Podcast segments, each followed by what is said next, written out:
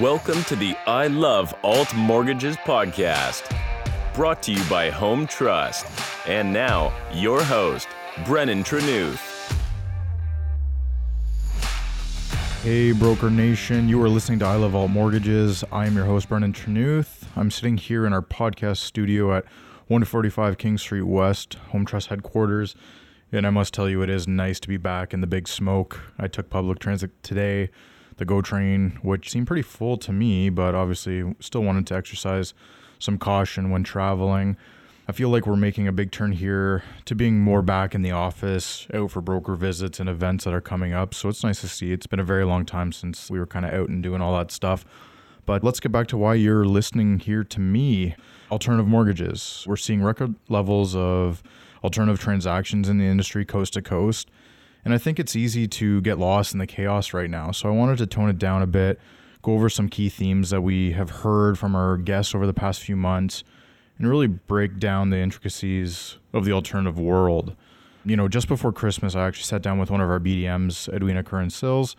We talked about the importance of the BDM broker relationship. And Edwina, being an experienced underwriter previously, you know, her brokers excel with their efficiency ratios here because they ask her the difficult and complex questions before they even send in the deals. So just having that partnership, having somebody that you can trust and go to, somebody knowledgeable, which, you know, all of our BDMs are, but just having that connection and that relationship, I think really goes a long way, especially when you have those complicated deals that need a little bit more TLC somebody to help you walk it through it. And I think that's what really makes, you know, Home Trust stand out from the rest is that, you know, we have that ability to kind of walk through those deals, you know, find the solution within the solution per se, and ultimately get that deal done. I also sat down with our director of sales, Christy Smith, director of inside sales, I should say, and really spoke to the goal of seeing the broker she deals with excelling in the industry, you know, helping grow their business and eventually being moved from an inside sales team to the outside sales team. And I think that's what also sets us apart is the fact that we have two sales team dedicated to our brokers' success and growth and can help them at any stage they are in. So if there's a agent out there that's looking to, you know, deal with home trust, you know, that's a good person to connect with. Obviously on our website, we have application information as well. If you're looking to get on board with home trust, check out the website or if you know you know, a BDM or somebody within the company, reach out to them and we can certainly set you up there. In the last few episodes that we did, we actually sat down with some longtime industry veterans and there were a lot of, you know, recurring and common themes that we found. You know, one of the themes that we really discussed was what it takes to be a successful alt broker. And what we found was, you know, a lot of brokers that we talk to and then we see, they start from the banks and then move their way into the brokering world not that there's anything bad with that. It's just that what they found was they could offer more solutions to their clients versus just, you know, maybe an A solution. And maybe a lot of their clients didn't fit into that bucket. And then be able to, you know, say to the client, I have other solutions for you. So that's why we see a lot of brokers jumping from, you know, banks into the brokering world. And instead of saying, you know, you don't fit in my box, I can't help you, you're able to offer them different solutions. And I think also one of the other themes that we saw uh, brokerages being successful was because diversity was key to their success. You know, different people from all walks of life bring different experiences and things like that into the work environment. Obviously, you're hiring for the best and most qualified, but we've seen a lot of success with that as well. And the importance of training for brokers, I would say that was a really key piece and, you know, we even had John Burke, for example, who was on the show a couple episodes ago. He created his own training program for his agents due to the lack of industry uh, education that's there. So, you know, one of the things that we talked about was, you know, basic training teaches compliance, not just how to create a successful mortgage business. And I think compliance is really important in this day and age, making sure that you're getting the right information, knowing when to walk away from something just you know protecting yourself protecting your partners protecting your lenders you know being able to offer webinars and trainings and development meetings is really important for your agent growth and also industry partner presentations you know whether that's from a bdm or whoever. And obviously all of our bdms at home trust are you know well equipped to present to your offices to your agents and really let them know you know what our solutions are How can we help them? Let's talk about scenarios and things like that. Ron Butler, you know, a great comment here also said that alternative lending requires an enormous level of truth and knowledge. So obviously knowledge is really key, but also truth, right? You want to, you know, be truthful with your lender partners and you also want to be truthful with your clients as well, you know, indicating to them, you know, they don't fit in this bucket, but you can fit into this bucket. I can get the deal done here. Being honest with them and just knowing, you know, what your lender partners can do is really important. There's one quote here that Deborah Craig from TMG actually said when I sat down with her, and I thought it was really good scenario that she had and it was about having that rate conversation right so she said you know one of her clients that had been with her for many years called her and said you know what's your best rate that was the first thing that came out of his mouth so it was what's your best rate? And, you know, she was kind of taken aback and, you know, she said, this is kind of what we have available at this point in time. What do you do for a living? I just want to make sure that you're still doing what you were doing before when we first set you up. And he was a window installer. And she said, okay, that's amazing because I actually need 10 windows redone. And she said, you know, can you give me a quote on that? And the client said, well, I'd have to come out and see them. And she said, Oh, aren't all windows the same size? He basically said back to her, Touche. So, you know, not everything is always the same. You know, you really need to sit down and look through the documentation, look through, you know, the property, look through ratios, credit, income, that sort of thing. And, you know, what may be advertised out there may not be everything that you get, right?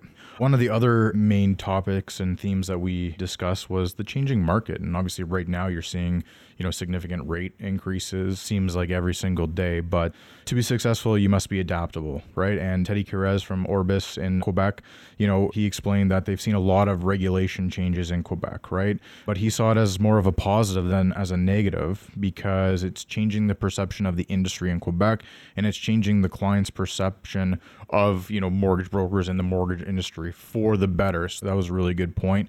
You know deborah craig also mentioned that you know we must embrace change as it comes comes. You know, there's no point in fretting on it. It's there, it's here. We need to be able to adapt and kind of move forward. You know, we're also seeing the growth of the alternative space, rise in immigration, rise of self employment. You have young homebuyers looking to try and get into the market as well.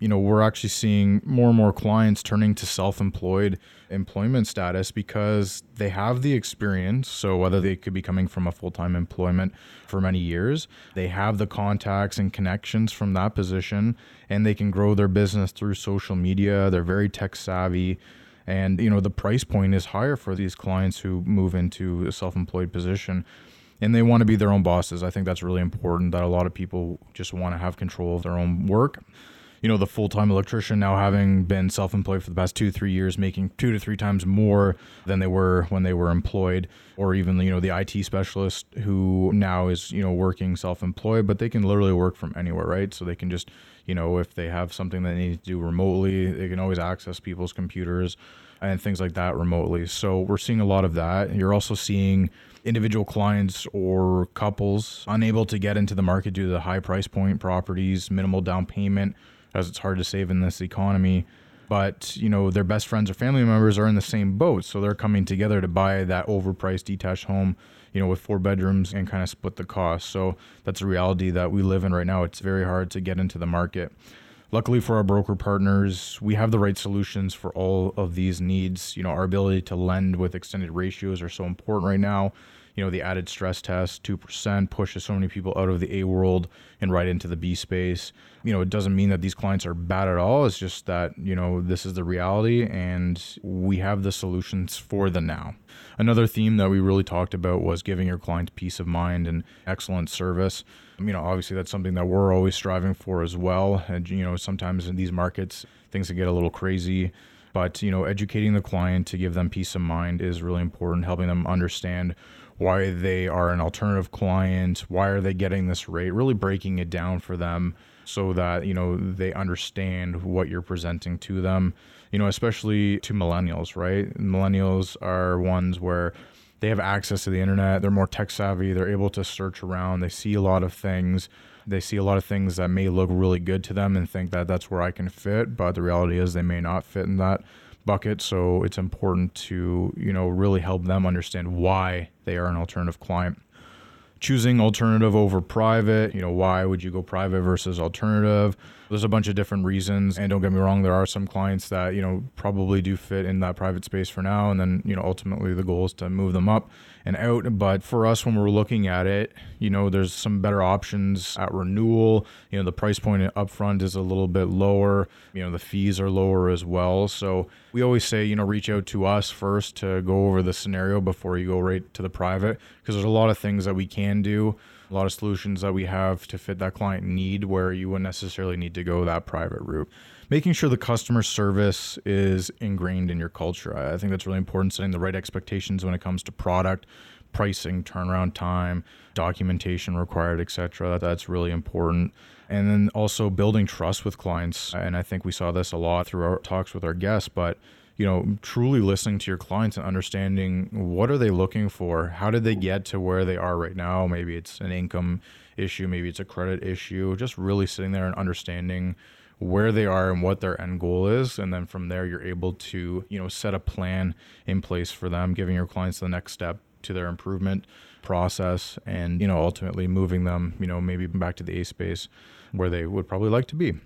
A couple other things that I wanted to mention as well. April 28th is the 2022 Canadian Mortgage Awards here in Toronto. And I wanted to congratulate all the nominees on your amazing recognition. These nominations are clear indication of your dedication to this industry, your peers and partners. I especially wanted to congratulate our home team members for their nominations. So we have two BDMs up for the Simbic Award for Lender BDM of the Year Stephanie Bianco here in the GTA and Vanessa Maglioli in Quebec. So congratulations, ladies, on that. Well deserved. We also have two underwriters nominated for Lender Underwriter of the Year. So we have Melissa Tagliamonte in Quebec, and we also have Renelle Landicho in Manitoba. So congratulations, guys. That's amazing. We also have Home Trust up for Best Media Campaign of the Year. And this is amazing to see our marketing team recognized for their hard work day in, day out. I work closely with this team as well and know how much effort and dedication they put into, you know, all of our marketing and media. So a big congratulations to them. And this one here is really, really special to me and important to me is the RFA Award for Excellence in Philanthropy and Community Service, which Home Trust is up for. You know, it's amazing to see Home Trust recognized for this award. You know, a lot of people may not see, you know, Home's charitable habits, but I wanted to just mention a few that we've seen over the past few months that we've been a part of obviously donating to the Water First Education and Training, which is Canada's leading charitable organization dedicated to working with Indigenous communities to address local water challenges through education, training, and meaningful collaboration.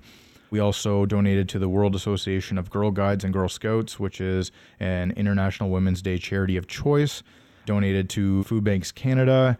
We also did a $50,000 donation to the Canadian Red Cross to support their Ukraine humanitarian crisis appeal campaign, and also the Canadian Red Cross for the British Columbia floods and extreme weather appeal back in November as well. So, you know, a lot of donations there.